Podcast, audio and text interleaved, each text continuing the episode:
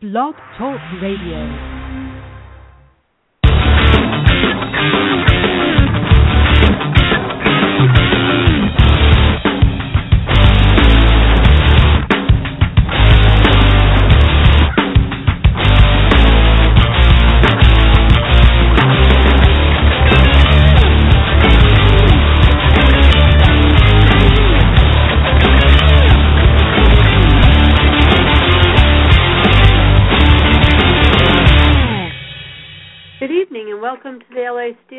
Steel Lila, and Leo just came in. He's here. Say hello, Leo. Hey, good evening, folks. Hang on. Yep. I have to disconnect a few things here. He just disconnected something, and and tonight is our union show, so uh, we'll be doing some union news, and um, yeah, this is our first night on this week. Last night we we canceled our show. We lost our dog. yeah. Yeah, it's not funny. It's sad, but we we decided not to do last night's show. So we'll be having union views, but we'll be mixing in some um, other kinds of news too. And here's something that we wanted to talk about right now. There's a showdown at the polls.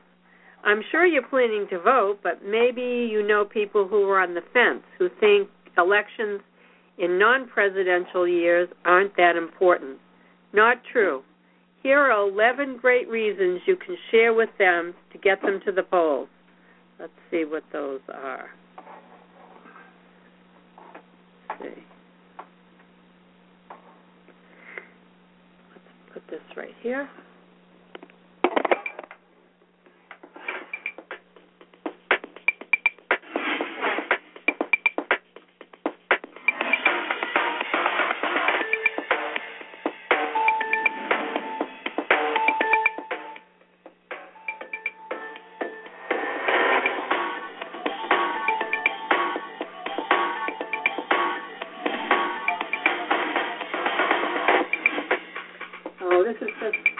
Talking in this, so let me go to the list of things to read.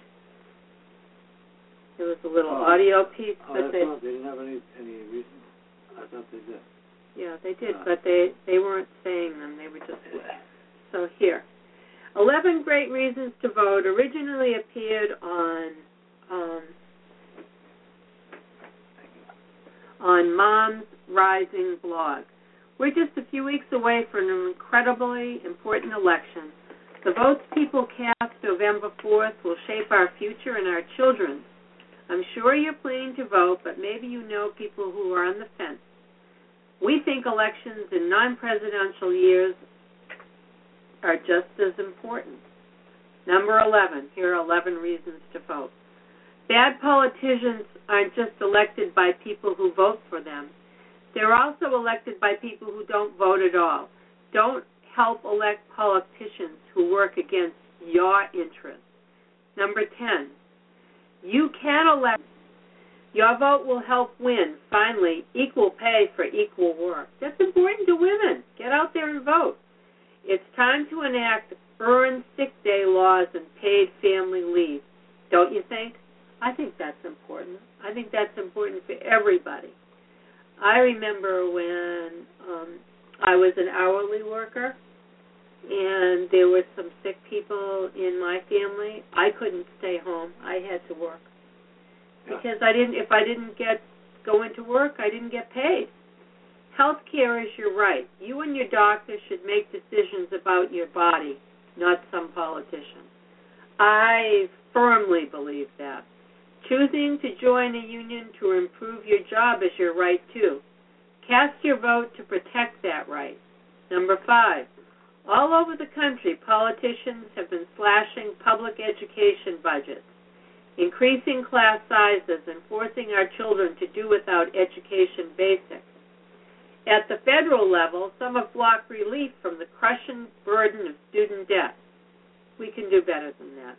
Number four, Tired of gridlock, crumbling bridges, unsafe roads? Elect leaders who will invest in our public infrastructure, including transportation and safe water systems. These investments save lives and create jobs too. Number three, in 29 states and at the national level, there are no laws barring job discrimination against lesbian, gays, uh, and trans- transgender workers. Let's change that. Number two, possible trade deals would allow giant global corporations using secret courts to challenge our laws protecting the environment. Our rights as workers and food safety. So they're going to challenge the environmental laws, our rights as workers, and our food safety laws in secret courts. Let's vote for fair trade that keeps us safe and healthy. And number one, go to the polls and proudly, proudly vote for candidates who will make the economy work for working families like ours, not just the rich CEOs and campaign donors. I bet you have other reasons we should all vote this this year. Let me know what you think. So go if you have reasons, go to Moms Rising blog and add a comment in the com- comment section. So I think those are good reasons to to vote. Yeah, me too. You want to pick a candidate that represents your interests, not the interests of CEOs and corporations. Okay. What do you have there, Leo? Um, actually, just hang on a second. I got a. Um, thinking, if we want to, um, the sporting unions, you know, but it says we're not living in a democracy when 60% of Americans are not voting. While billionaires like the Koch brothers are spending hundreds of millions to, of dollars to buy the United States Senate. That's called oligarchy, not democracy. That's from Bernie Sanders. And he's an independent from Vermont. Yeah. Yeah, he's an independent senator. Yeah. Uh, I guess uh, Union made Halloween candy shopping list. Uh, it's from ASMA Union, AFL-CIO actually. Uh, Baby Ruth, those are bars. Baby Ruth yeah, Baby bars. Ruth Butterfingers. These are all stuff that you put in your kids' stuff. Baby Ruth uh, Butterfingers. Caramello, Uh, yeah. Uh, Clark Bar, mhm, uh, Ghirardelli chocolates. Those are Ghirardelli chocolates. HalloweenCandy.com. Hershey's Hugs, Jelly Belly, and Laffy Taffy and Smarties. yeah, these are all, those are all Union-made uh, candies. Ooh, they, I like all those. Yeah. So support your candy makers, but support support those. You know. And Ooh. we'll make it union. Here's another thing. Paying Mexican uh, Mexico is paying illegals in U.S. to avoid deportation. So they don't want them uh, back? Yeah, I mean, I mean, I know that Amer- I know the unions are supporting Mexicans and all that of legal immigration and stuff. But let's But think about this. but this is not really something that really kind of Helping. Okay, helping citizens to apply for amnesty. According to a report from National Public Radio, the Mexican Mexican government, through its 50 consulates around the U.S., has been helping to fund low-income illegal immigrants to apply for President Obama's Deferred Action for Childhood Arrivals program, or DACA, which shields illegal immigrants from deportation and allows them to work in the U.S. NPR report details the story of Tanya Guzman, an illegal immigrant who said the cost of applying to DACA worried her, but she was able to afford it after a pro bono lawyer from public counsel told her she could access financial help from the Mexican consulate in Los Angeles. Yeah, so Mexico's paying for illegal aliens to to to get uh, to get American citizenship.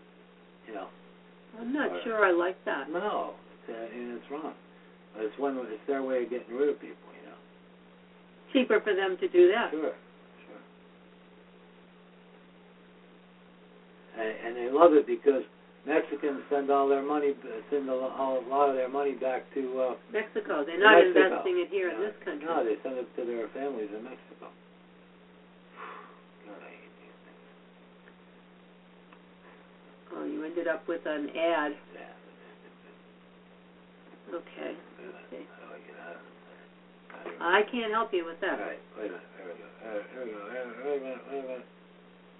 Wait a minute. You know what I hate more than anything is these big conservative papers that have these damn million freaking ads that pop up everywhere. Okay.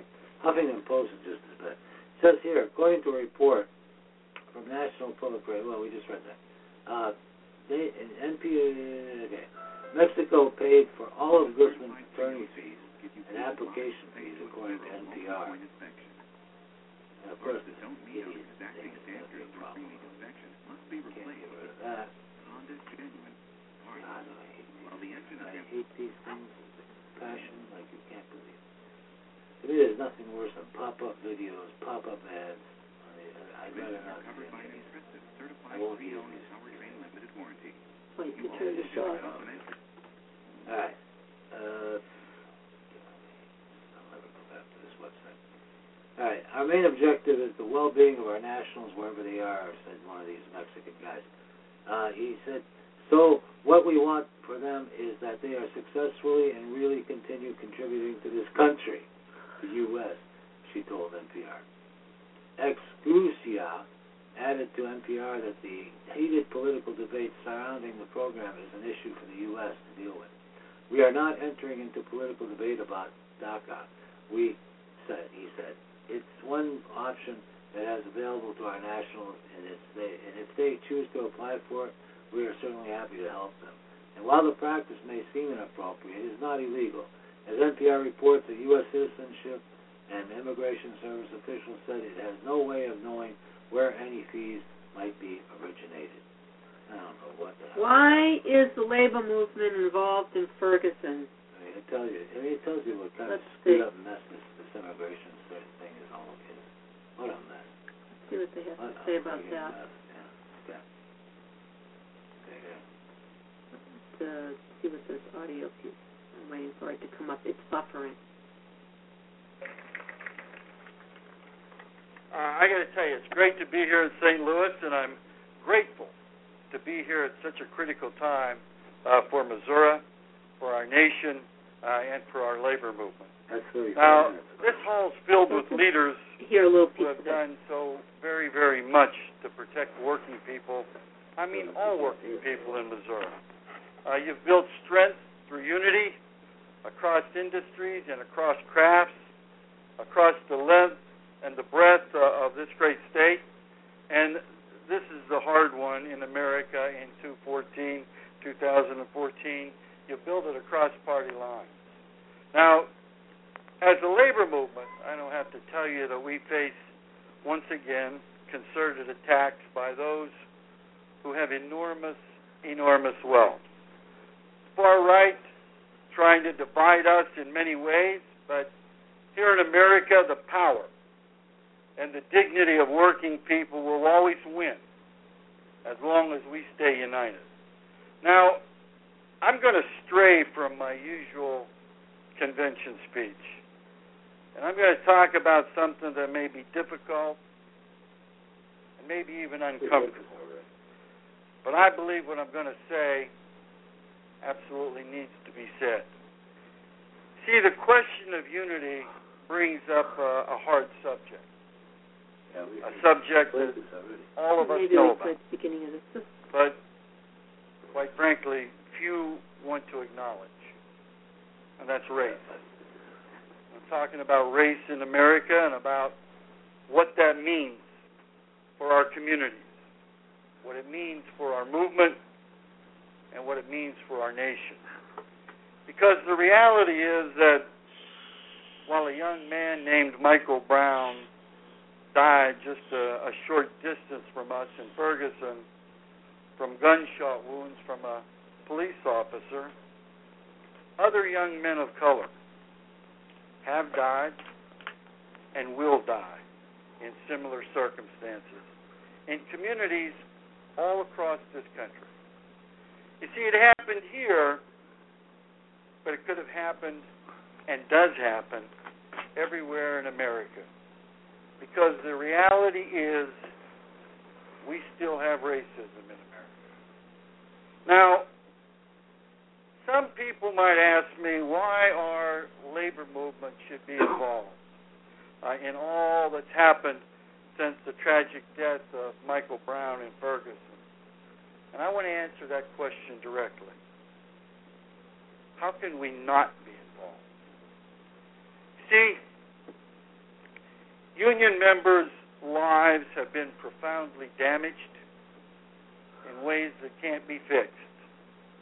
Lesley McSpadden, Michael Brown's mother, who works in a grocery store, is our sister and an AFL CIO union member. And Darren Wilson, the officer who killed Michael Brown, is a union member too. And he's our brother. You see, our brother killed our sister's son. And we don't have to wait for the judgment of prosecutors or courts to tell us how terrible that very thing is. So I say again, how can we not be involved? See, this tragedy and all the complexities of race and racism are a big, big part of our very big family. And they always have been. See, a union's like a home. And in any home, good things and bad things happen. And we have to deal with all of them, honestly. But that's a philosophy. No. We That's a, a long uh, We speech. have to look at real life today. We can't wash our hands uh, of the issues. It's a very long speech, and it's a very good one. And we did play a little piece of it before, and I pay, played a little piece again today because I think it's important. There is strength in numbers in unions. What we have in common is we, despite our differences in color or religion or background, is we all want better lives for ourselves and for our families. And unless we stick together, we won't have them. So it's very, very important that we do stick together, whether it's the police officer on the beat, whether it's the person in the grocery store, regardless of color or circumstance. We do need we do need to fight for the middle class way of life or it will be gone.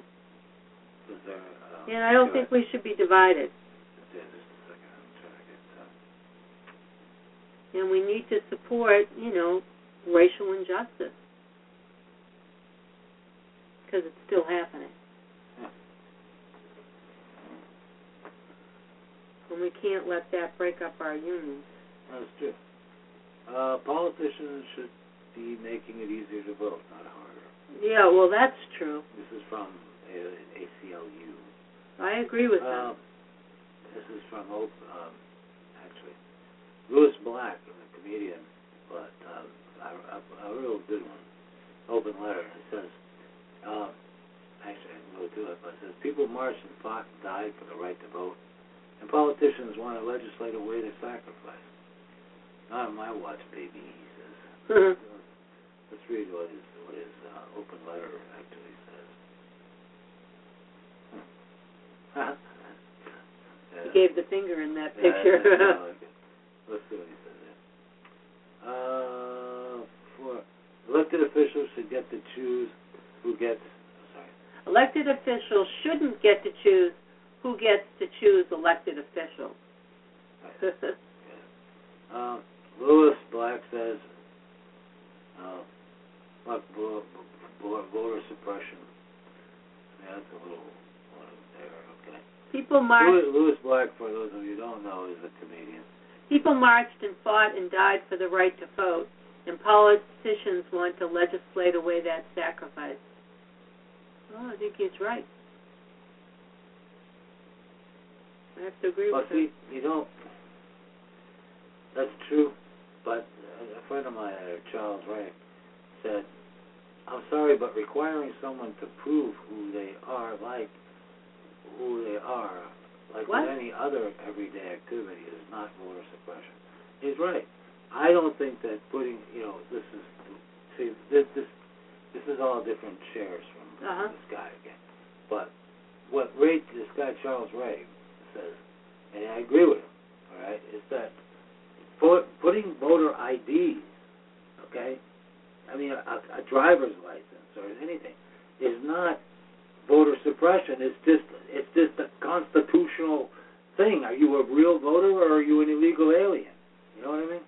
To me, Well, to my- me that's, that's okay. just absolute All right, all right, all right, all right, all right. all right. What I would, what I would, what I would like to see is every state have the same requirements. Yeah, Well- but every state should have voter ID.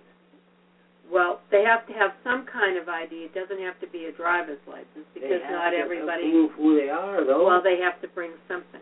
Birth certificate, whatever, uh, you know, citizenship When thing, what, But that's whatever, when whatever you- they are. that's when you go and register to vote.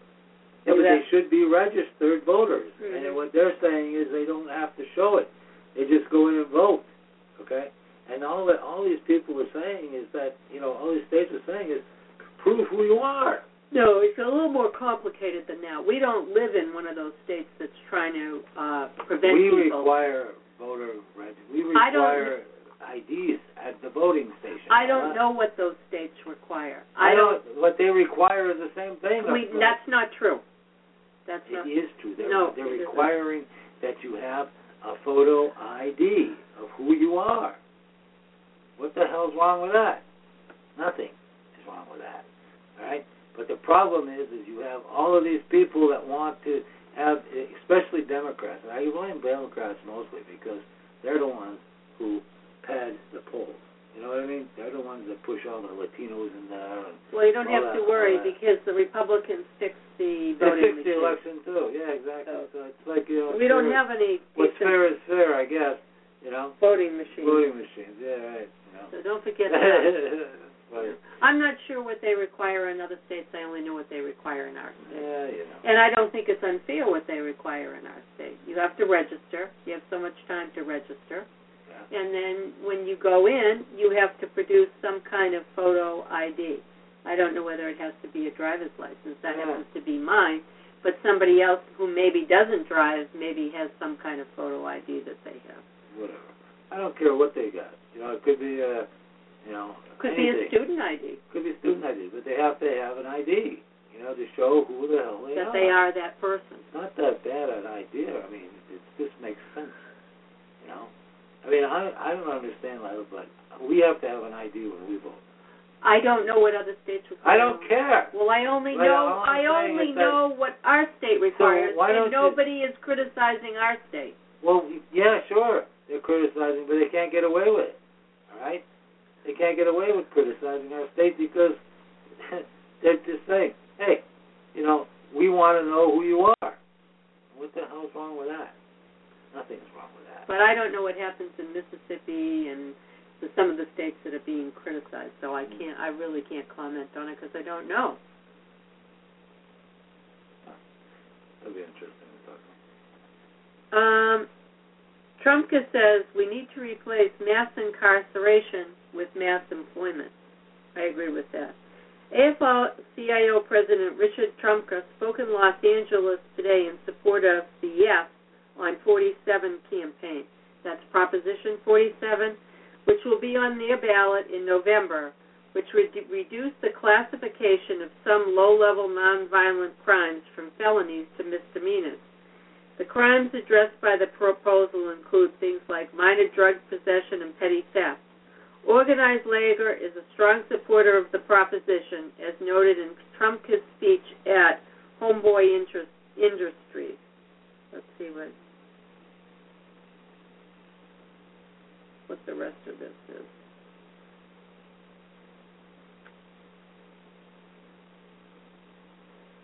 And this is what he says. Um, as a nation, under the guise of public safety, spend billions making our country less safe by forcing millions of people of color into a permanent criminal class.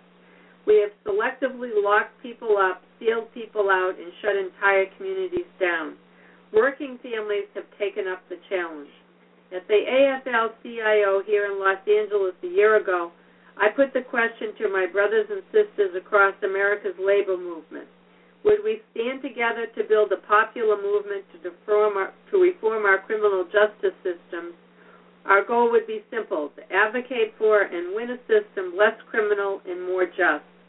When I when I what I heard was a resounding yes. We are committed to do something about it and that's what brings me to why we are here. Trumka reminded the audience of these painful facts. Today, one third of black men in America will serve time in a state or federal prison at some point in their lifetime. That's twice the rate from the 70s and over five times higher than from white men, even though long term federal studies show us that black men and white men commit crimes at roughly the same rates. People of colors are suspected more, arrested more, charged more, convicted more, and imprisoned longer and that ugly fact has helped America earn the terrible title of the most imprisoned of any developed country. We sentence people to prison at between five and ten times the rate of any other advanced nation. The more you look at the numbers, the worse it gets. Let me make this point emphatically. This is not a result of higher crime rates. This is because of lengthy mandatory minimums for drug offenses and three strikes laws that put people away for life for life. And for all its bluster, guess what? Mass, mass incarceration has not even reduced crime. But it has been hell on families, especially children. Almost seven times as many kids had dads in prison in 2000 as in 1980. As you can imagine, a prison at all cost mentality runs up quite a price tag. Can you believe $80 billion a year? It's true, and the number is four times higher when you count police, judicial, and legal services. The root of the problem isn't an easy one to address. Racial profiling is the heart of this epidemic injustice. Sometimes it seems we wrestle constantly with an impulse to discriminate and keep down our poor communities and our brown and black communities. Maybe we didn't realize it while it was happening. Maybe some of us chose not to realize it, but now, through the courageous work of many in this room, this is what Trumka is saying, California and the rest of America are beginning to wake up to the crime of mass incarceration. Waking up means understanding that this is an American issue, not an isolated race issue. We pay for it with our taxes by incarcerating instead of educating and employing. We pay for it when we lock people out of good jobs and housing and we pay for it when we turn our backs on our brothers and sisters. The theme of this event is mass employment, not mass incarceration, because we need to put America back to work. That's how families thrive. That's how our communities prosper. And that's how we can rebuild the country. We said that the American tr- criminal justice system today spends too much on punishment and not enough to help people to change. We said we believe that people should be able to come out of jail or prison and get another chance to contribute to our society. We oppose mandatory sentences for nonviolent crimes, and we want to end the unnecessary and indiscriminate privatization of correctional facilities. We support restorative justice, things like job training, education, probation, and parole, programs that help people reintegrate into our communities. We support treating illegal drug use as a public health issue. And we support fully restoring all the rights of American citizenship for those who have served their time. Of course, that includes the right to vote and the right to serve on a jury, but also public aid for education, housing, and employment assistance. He also responded to those that asked why labor is involved in the issue of mass incarceration. It is a labor issue because people who have served their time find themselves locked out of the job market by employers who screen applicants for felony convictions. It is a labor issue because families and entire communities crumble when able bodied men and women come home and aren't allowed to work. It's a labor issue because millions of people have been barred from the polling booth and permanently excluded from our democracy unable to advocate for good jobs and safe jobs and other working family priorities. It's a labor issue because we are police officers and correction officers, and too many of us in both the public and private sector step into unsafe working conditions on the job. Think about tensions in prisons and on the streets caused by mandatory sentencing laws and prison overcrowding. It is a labor issue because some companies exploit the public sphere of crime to pack prisons for a profit. And finally, it's a labor issue because labor rights and social justice and civil rights are intertwined. In America, 99% of us have to work for a living. We work together. We live side by side. We share the same communities. We share so much, so we know that when we find injustice, we must call it out for what it is and fight to make it right. I believe a majority of Americans, given the facts, will come to the same conclusion we have that our criminal justice system in America is broken and needs to be fixed. You, I, you see, I think almost all of us want to do something, only that we don't know where to start or what to do. Proposition 47 is a great place to start, and campaigning for it is something we can all do. When you pass Prop 47, our entire nation will be forced to re examine what we thought we knew about criminal justice. Good for uh, Richard Trumka. That's an excellent speech. I hope you'll pay attention to that. Okay. Well, things are not good in Obama land. Oh. Things are worse. But, you know, well, they made some they made some bad call, calls on this Ebola problem. So oh, that's yeah. why. Oh, yeah. They're still making a bad call. But the thing that bothers me the most, folks, and I wanted to read this tonight, is uh, probably what we're, what we haven't been told about the Ebola virus and how and how we're lied and lied and lied and lied and lied to like crazy over this thing. And I want to read something that came up today and it scared the hell out of me. It says, this is from naturalnews.com. So we're switching gears a little bit. We're Yeah. going now to more public interest stories. Yeah, going to health and environment, which we cover uh, on this program.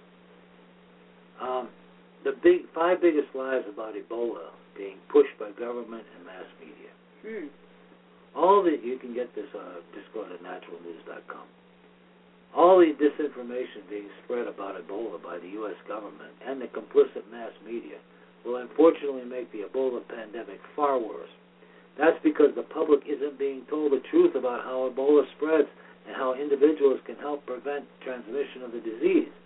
At every level of media and government, protecting the financial interests of drug companies appears to be far more important.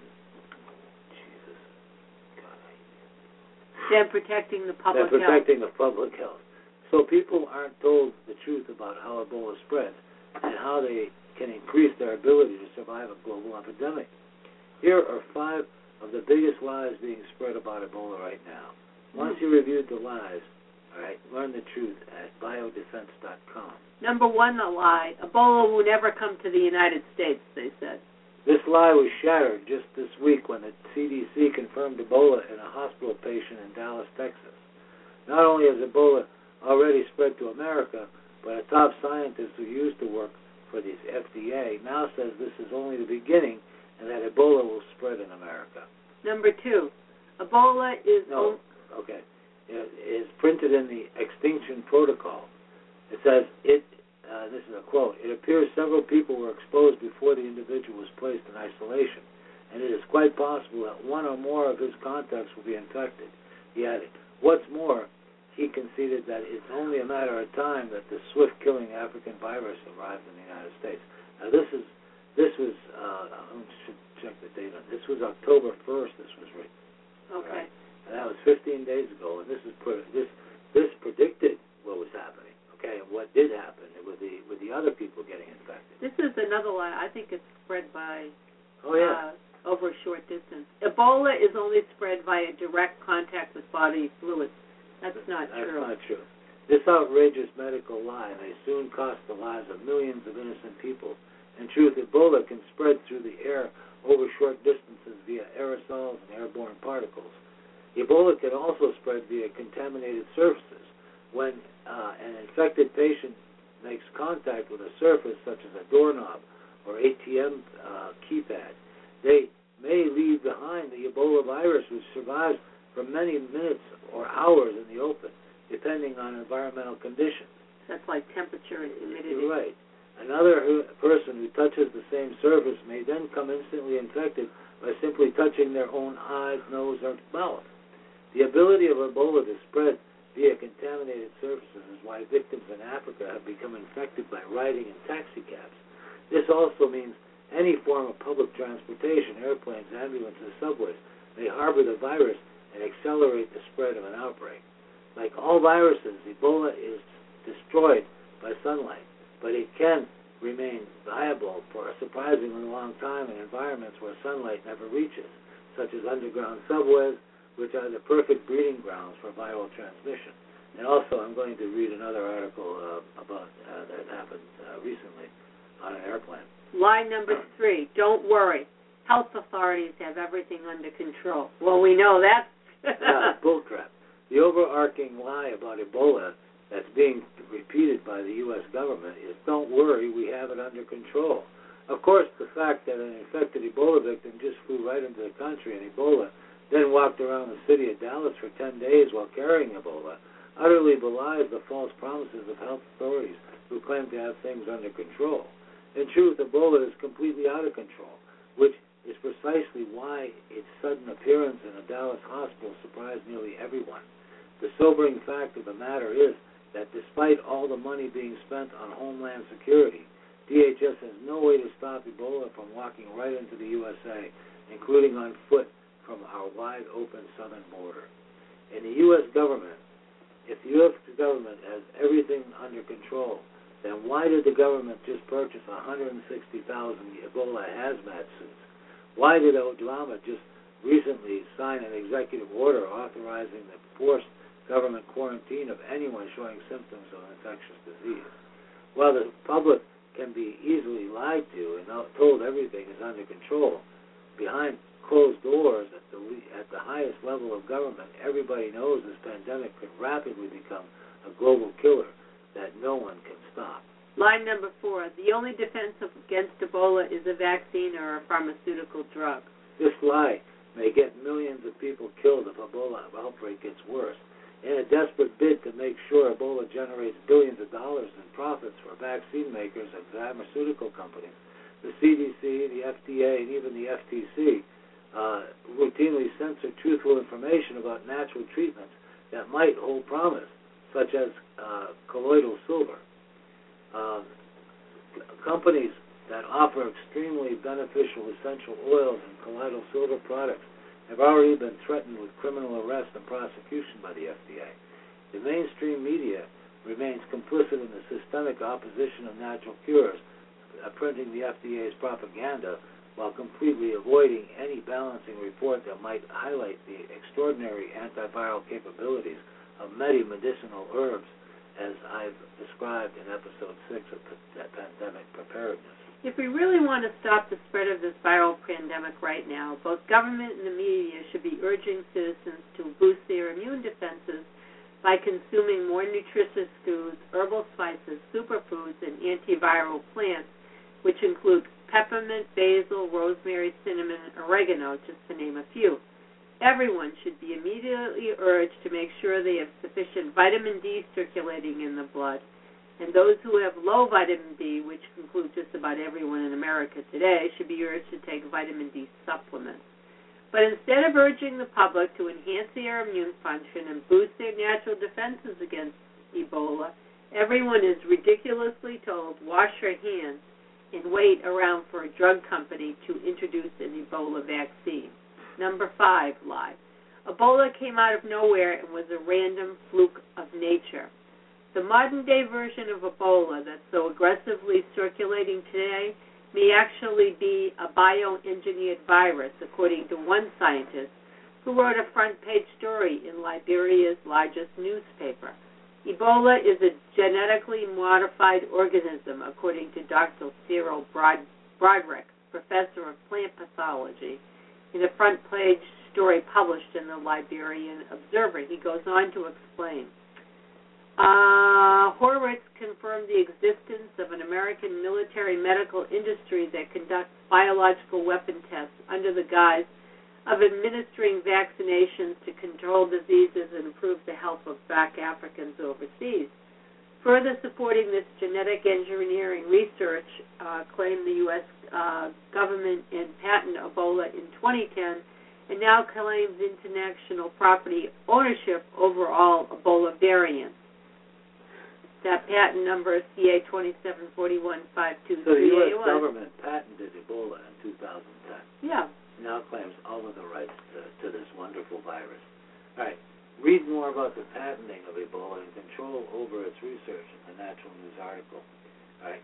This means that the U.S. government claims all control over the research too, because any research project involving replication of the virus would violate the government's patent.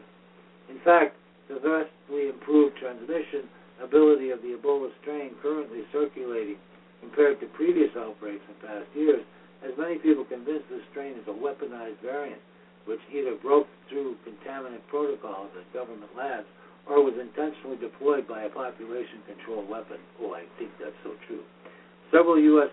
scientists have openly called for global depopulation using genetically engineered bioweapons such as Ebola. You're absolutely right. And Dr. Eric uh, Pianka of the University of Texas, Austin, reportedly has advocated the use of Ebola to wipe out 90% of the human population, according to LifeSite News. It appears, he said, may uh, it appears he may soon get his wish. If the Ebola uh, explosion continues, the government population may be in serious jeopardy, and uh, the global population, rather, may be in serious jeopardy, and many millions could die. Whoa. Okay, those who wish to live through a global pandemic should learn how to get prepared now by listening to the audio chapters of biodefense.com. Go to biodefense.com. Well, let's go see what that has to say. Well, hang on a second. I'll liberate it. Liberate it. This all these articles. Um, okay. Oh, there, you can survive Ebola pandemic preparedness free online how-to course. Jesus, I mean this is really bad. But you know, it gets worse, folks. I mean, I can testify that I've read. It, uh, I I hope everybody goes and checks this out in Google. In Google uh, Global 2000 report, and it's a, it's a it's a it's a international document signed off by the every president since Jimmy Carter. Okay, uh, to reduce the global population by two thirds before 2050. Yeah. All right, that is their plan, and they're doing it through genetics, through war, genetics, yeah, engineering, global uh, war, and uh, and pandemics and um, any other thing that they can possibly do. The weather is a weapon, you know, or whatever. But uh, this is pretty involved here. Uh, this is a free online course, which I advise everybody to take. I'm going to bookmark this because it's so big. Yeah, it says here. Um, Chances favor the prepared mind. Louis, Louis Pasteur. I don't know why it starts at 16. It's supposed to be down here. The introduction. I'm gonna.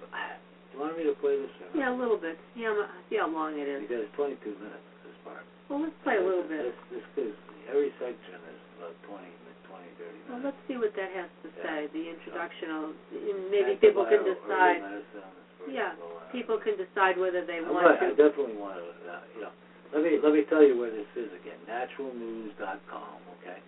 But you go to biodefense.com, okay?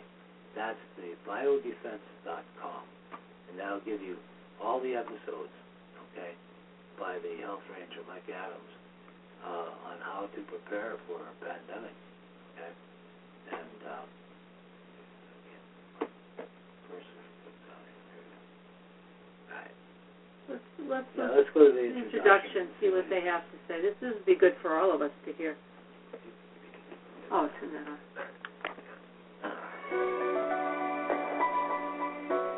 Welcome to biodefense.com. And there's no easy way to say this, so I'll just lay it out for you. If you want to survive the coming pandemic, whether it's Ebola or something else, you need to educate yourself with precisely the kind of information you're going to learn here. I'm going to share with you a wealth of information in a multi-part audio series.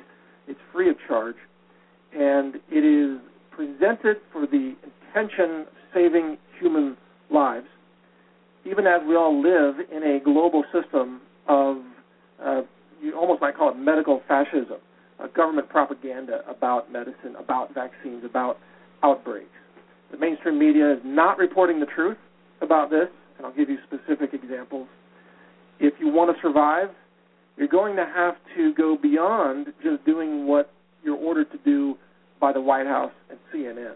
Believe me, they they will not tell you the truth of how to survive uh, the next great pandemic. Now, I decided to launch this and record this information and give it out for free because of the severity of the Ebola outbreak that was taking place in uh, mid September 2014.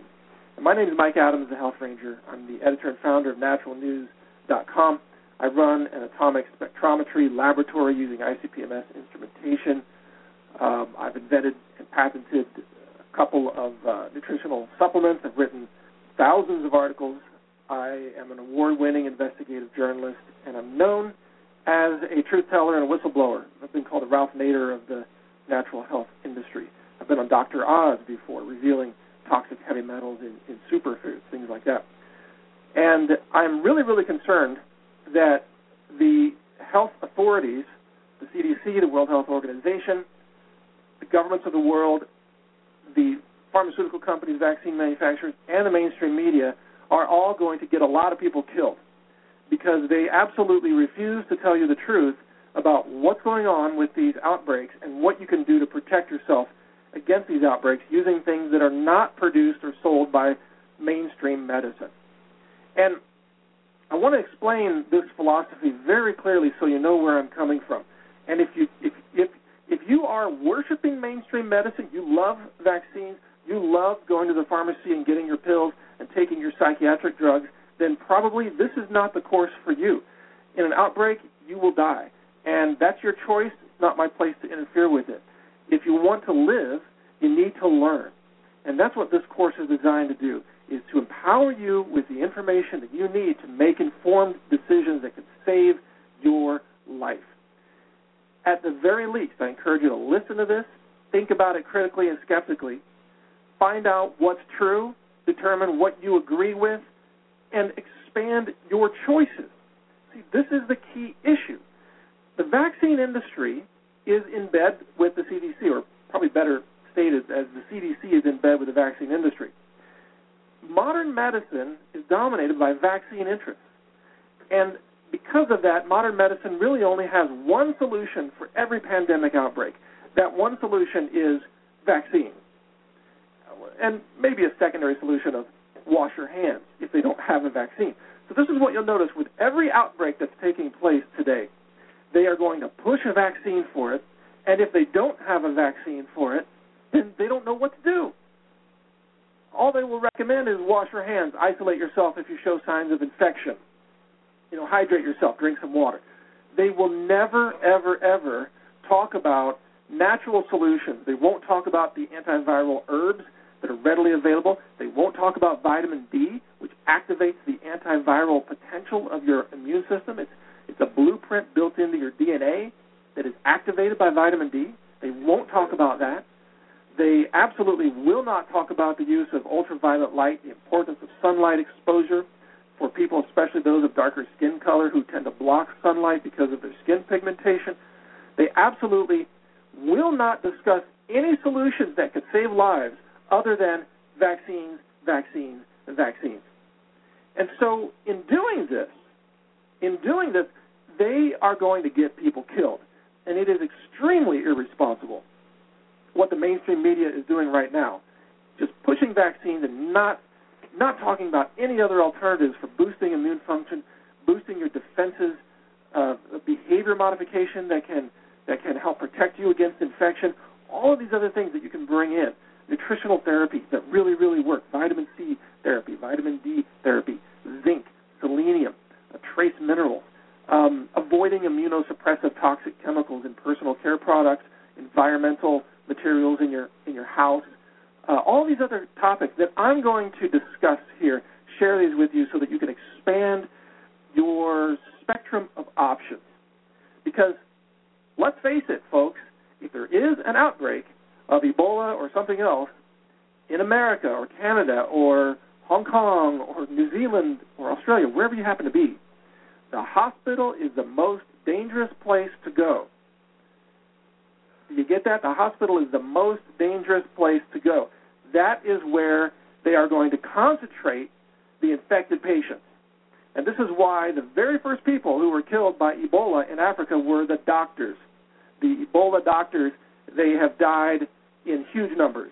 The hospital beds are 100% occupied. There isn't a single hospital bed available in many West Africa countries right now as I record this.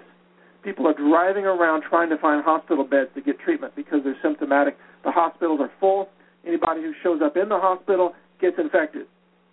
You got to understand this. The, the the dead bodies remain infectious for a very long period of time. So even someone trying to bury a dead loved one is at risk of getting infected by that dead body.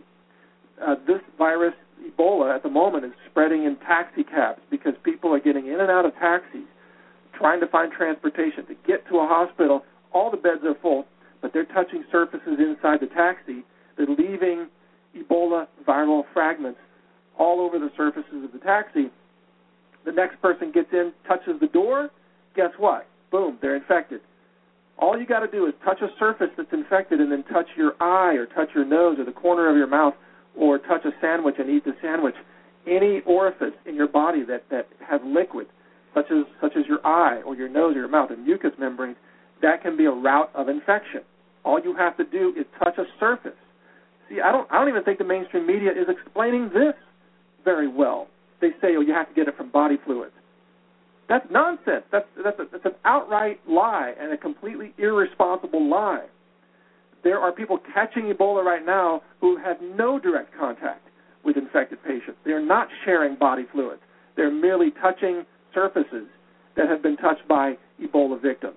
That's how it's spreading. That's why it's out of control. And you need to understand the truth about this. Now, there's one more thing that's really important to understand here in the introduction. The mainstream media will knowingly lie to you about infectious diseases. Proof of this is found in the recent confession by top CDC scientist Dr. William Thompson. William Thompson has been with the CDC since, I believe, 1997 or 98. In the year 2002 through 2004, he, as he has now confessed publicly in a public statement, he confessed to conspiring with other CDC scientists to commit scientific fraud, to cover up the truth about the links between MMR vaccines and autism a 340% increase in autism in young African American children. He has now admitted to this publicly. This is not debatable that he committed scientific fraud. He has admitted to it. He has even uh, sent a phone text to Dr. Andrew Wakefield to apologize for ruining Dr. Wakefield's career. Now, this confession is a matter of public record. We at Natural News have even published several letters that uh, this scientist, Dr. Thompson, wrote to the head of the CDC at the time, Dr. Julie Gerberding. She is now the head of one of Merck's international vaccine divisions.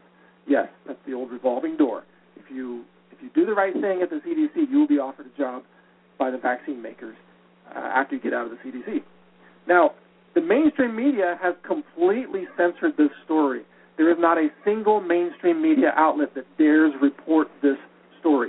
Not CNN, not Fox News, not MSNBC, not USA Today, Washington Post, New York Times, you name it. There isn't a single mainstream media outlet that will dare print this story, even though it is an admitted, on the record confession from a top CDC scientist about a vaccine autism cover up. Now, think about this for a moment. I want you to engage your critical thinking. If a top scientist admitted to fraud in the realm of, let's say, Chinese herbal medicine, don't you think that would be big news covered by all the newspapers? If a banker committed massive fraud, don't you think that that would be top news? If somebody in the natural health arena, let's say a naturopath, had been discovered to, to, to have committed or confessed to committing fraud in scientific papers, don't you think that would be big news that would be covered by the mainstream media? Of course it would be. Okay, I'm going to end there, but um, it's important to go to this. Please go to this if you that's important information, I think. Biodefense.com, and, and um, we've been uh, we've we've been reading um, uh, A lot of articles. No, from, from Natural News for a long Mhm. time, and uh, It's a very solid. uh, Mike Adams is uh, trust kind of a. He's That's been the a health ranger? Yeah, Yeah. he's been a trustworthy guy. A lot of people, he's brought up a lot of information, a Yeah. lot of people. So I want I want you to please go to this. I've bookmarked it, and again, it's called. Um, this was the episode one, and there's about uh, tw- about 20 episodes. So and they're all various uh, 20 or 30 minute long audio recordings. So please go to that at biodefense.com. And don't forget to go to naturalnews.com as well. Now, I want to go back to, uh, uh, I want to go back and read this before we leave tonight, uh, because basically what everything that this guy was saying is true. And, um, but here's, here's probably one of the most outrageous, outrageous things that happened today, uh, in the last couple of days. And it was this Frontier um, uh, carrier, a Mhm. plane carrier. Uh, turns out that this is called the Ebola plane because it made five more flights before before they cleaned the damn thing. Healthcare worker Amber Joy Vinson, who was just uh, who was just hospitalized um, for uh, uh, treating uh, for being treated for Ebola, uh, reportedly knew she had low-grade fever before she boarded the plane on October 13 from Cleveland, Ohio, to Dallas, Texas. Authorities said, and the plane she took continued to carry passengers to three states before it was cleaned. Vinson flew on Frontier Airlines flight 1143, Cleveland to Dallas, where the flight landed at 8:60. Okay. Well, according to uh, KTV, uh, that same plane was used for five more flights before it was removed from service Tuesday. Those flights include a, a flight to Cleveland, uh, Cleveland to Fort Lauderdale, Hollywood International Airport, uh, FLL to uh, to, to uh, Cleveland, Cleveland to Hartsfield, Jackson Atlanta Airport, and ATL to Atlanta Airport Oh, my. Cleveland. Fox News reported the plane that transported Vinson was then cleaned twice and put back into service for a flight to Denver, Colorado. Although she, Vin, Vincent, did not report any symptoms and she did not meet the fever threshold of 100.4, she did report at the time that she took her temperature and found it to be 99.5. Um, but So they're not taking any chances. no. But Frieden said that the fact that Vincent had a mild temperature and had been exposed to the virus when she treated Ebola patient Thomas Duncan should have prevented her from being from ever getting on the plane alongside 132 other passengers. According to medical records obtained by the Associated Press, Vincent had been exposed to Duncan's body fluids, um, inserted his catheter, oh my God, and drew his blood. Oh. Imagine that. No wonder she was caught. Frieden said people who have been exposed to Ebola should not fly on commercial planes. I don't think that changes the level of risk of people around her, he added. And he did not vomit. She she did not vomit. She was not bleeding. So the level of risk of people around her What would if be she sneezed? low. Yeah. And got some on her hand and then put her hand Yeah, on the her- tray. or yeah, touch- whatever. Oh, come on. What if she blew her nose and you know, yeah. Frieden said that other 75 healthcare workers who treated Duncan at, seven, at Texas Presbyterian Hospital will not be permitted to fly. But this is bizarre, bizarre that 75 people would have been involved with his treatment. That's craziness. Vincent is the second health uh, worker at Presbyterian Hospital to contact Ebola after caring for Duncan, who died last week. Meanwhile, the Federalist reports uh, President Obama already has an Ebola czar, Dr. Nicole Lurie, and she was reportedly involved in a major scandal three years ago Oh, in which nice. federal funding was directed to a company with ties to a Democratic donor and away and away from a company that was developing treatments for Ebola. Holy crap! What do you think? How would you rate Obama's handling of Ebola crisis? Sound off to today's poll. Uh, but uh, other developments Wednesday, Wednesday was the CDC said Vincent will be taken to Envoy to Emory Hospital in Atlanta for treatment. Smart. Emory is where Ebola patients Kent Brantly and, and Nancy Writebol were treated and released uh, in August. Nina Pham, the first person to contact Ebola, and a nurse at Presbyterian Hospital was isolated and remains in good condition at the hospital. I would, if I were her, I'd get the hell out of there. Yeah, I'd go to a better hospital. I would get the hell out of there. Bentley's what? What? Oh. Bentley's Pham's Pham's dog has been moved to decom- decommission Naval Air Base, and Dallas officials say the dog dog. will be monitored for 21 days. U.S. airline stocks uh, tumbled uh, 4.6 percent in afternoon trading Wednesday as Wall Street feared Ebola concerns could reduce air. Why weren't Why weren't people put in those holding facilities that they already have for 21 I days? don't know. That's the big question. The FEMA camp. Well, yeah. Well, the only well, these town FEMA camps. They, they shouldn't be FEMA camps. They should be holding in in, in, uh, Well, I think they in should be. plastic uh, sealed places. I think they should be 21 days isolation in Liberia before they're allowed to get on a plane. Yeah, build build something over there. Yep. Says uh, Los Angeles Times asked the question: Can you get a refund on your plane ticket if you're worried about Ebola? Liberia thinks it needs 84,000 more body bags for Ebola breakout. Uh, House Democrats call on Obama to use uh, U.S. troops in Liberia to protect direct care to contagious. What? To use U.S. troops in Liberia to provide direct care. Fucking Democrats. Man. Why would the people who they're not But, trained nah, for that? These, these people are sick bastards. I mean, why why don't they go over there and and and, and give direct care? You know, jeez, yeah. Obama ordered the CDC to create medical SWAT teams to respond to Ebola's case within 24 hours. A Dallas reporter said CDC told her there is no there is a no-fly list to cover people potentially exposed to Ebola. That didn't work. And two Republican lawmakers are demanding that CDC Director Frieden just resign. I, mean, I agree with him. I totally agree with him. Yeah, that. he was useless. The guy, the guy was a schmo. Not- everybody, not- everybody. and he, now, he didn't get out in front of it. It's well, too listen, late listen now. to the guy now. I mean, this guy's this uh, Ebola czar.